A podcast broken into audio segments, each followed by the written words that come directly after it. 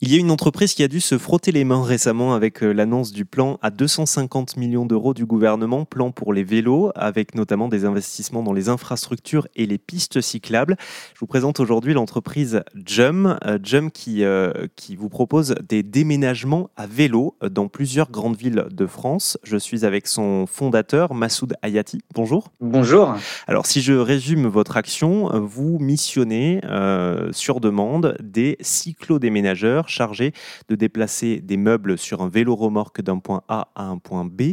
Euh, alors on connaissait hein, le métier de déménageur, le métier de cyclo-déménageur est, est, euh, est, assez nouveau. Est-ce que vous pouvez nous, nous, le décrire alors? Oui, alors je vous confirme, le métier cyclo-déménageur, on l'a appris cet été en publiant nos premières offres d'embauche, n'existe pas dans toutes les catégories euh, de sites de recrutement. C'est un nouveau métier. C'est un métier où il faut être à la fois cycliste, euh, bien connaître le vélo et à la fois déménageur.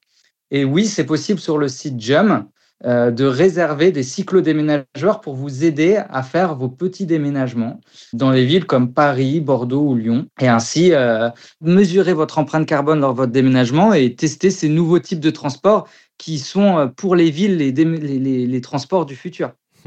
Bien sûr. Et vous faites comment pour les recruter, vos cyclodéménageurs? Quelles sont les qualités requises alors? Soit on trouve des profils de gens qui sont des passionnés de vélo auxquels on va, on va aller former au métier de déménageur, soit on va trouver des déménageurs qui aiment bien faire du vélo.